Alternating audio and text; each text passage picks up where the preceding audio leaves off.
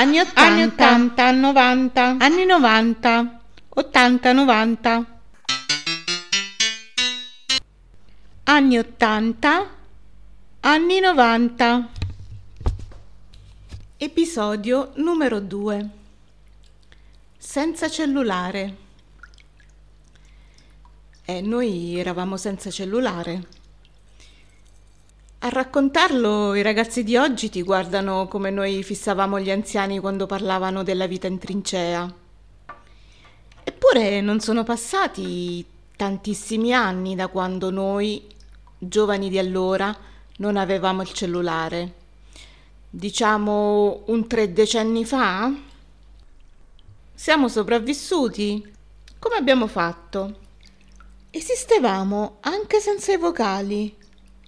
L'unico vocale che ci era concesso era quello che riuscivamo a trasmettere attraverso il telefono fisso, che però non era sempre alla portata di tutti, soprattutto dei ragazzi, visto che a fine mese, ogni due mesi, arrivava la, la bolletta. Anche noi ragazzi degli anni 80 e degli anni 90 avevamo amici da sentire.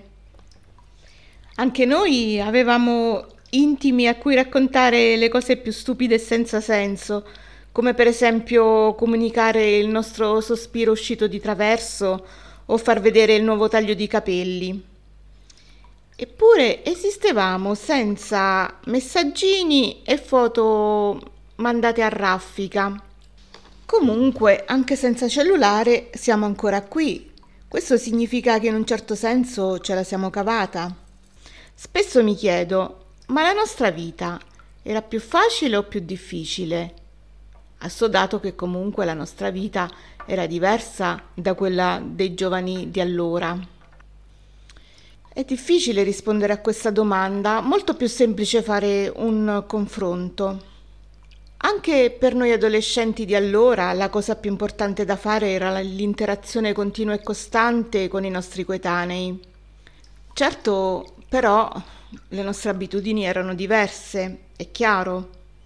Noi che non avevamo tutti questi mezzi per comunicare, non avevamo mm, telefoni, non avevamo eh, chat, non avevamo social, potevamo comunque contare su una interazione più diretta, nel senso che quando sentivamo la necessità di confrontarci con i nostri amici, muovevamo i piedi e li andavamo direttamente a cercare, oppure al limite aspettavamo che fossero loro a cercare noi. Per cui i rapporti erano sicuramente diversi. Delle amicizie noi riuscivamo a sentire le emozioni fisiche. Il rossore sul volto non lo vedevamo così impresso e statico, così come a volte vedevamo il sudore sulla fronte del nostro interlocutore o il profumo dei dispiaceri. Ecco, l'interazione di oggi è veloce e immediata. Questo scambio in realtà non è poi così immobile come mm, illusoriamente ci, ci appare. Infatti, anche se possiamo contare su una reciprocità immediata, tuttavia essa sacrifica il tocco dei sensi, il tocco di tutti e cinque i sensi. Dunque, la nostra vita di giovani di allora è stata più semplice o più difficile?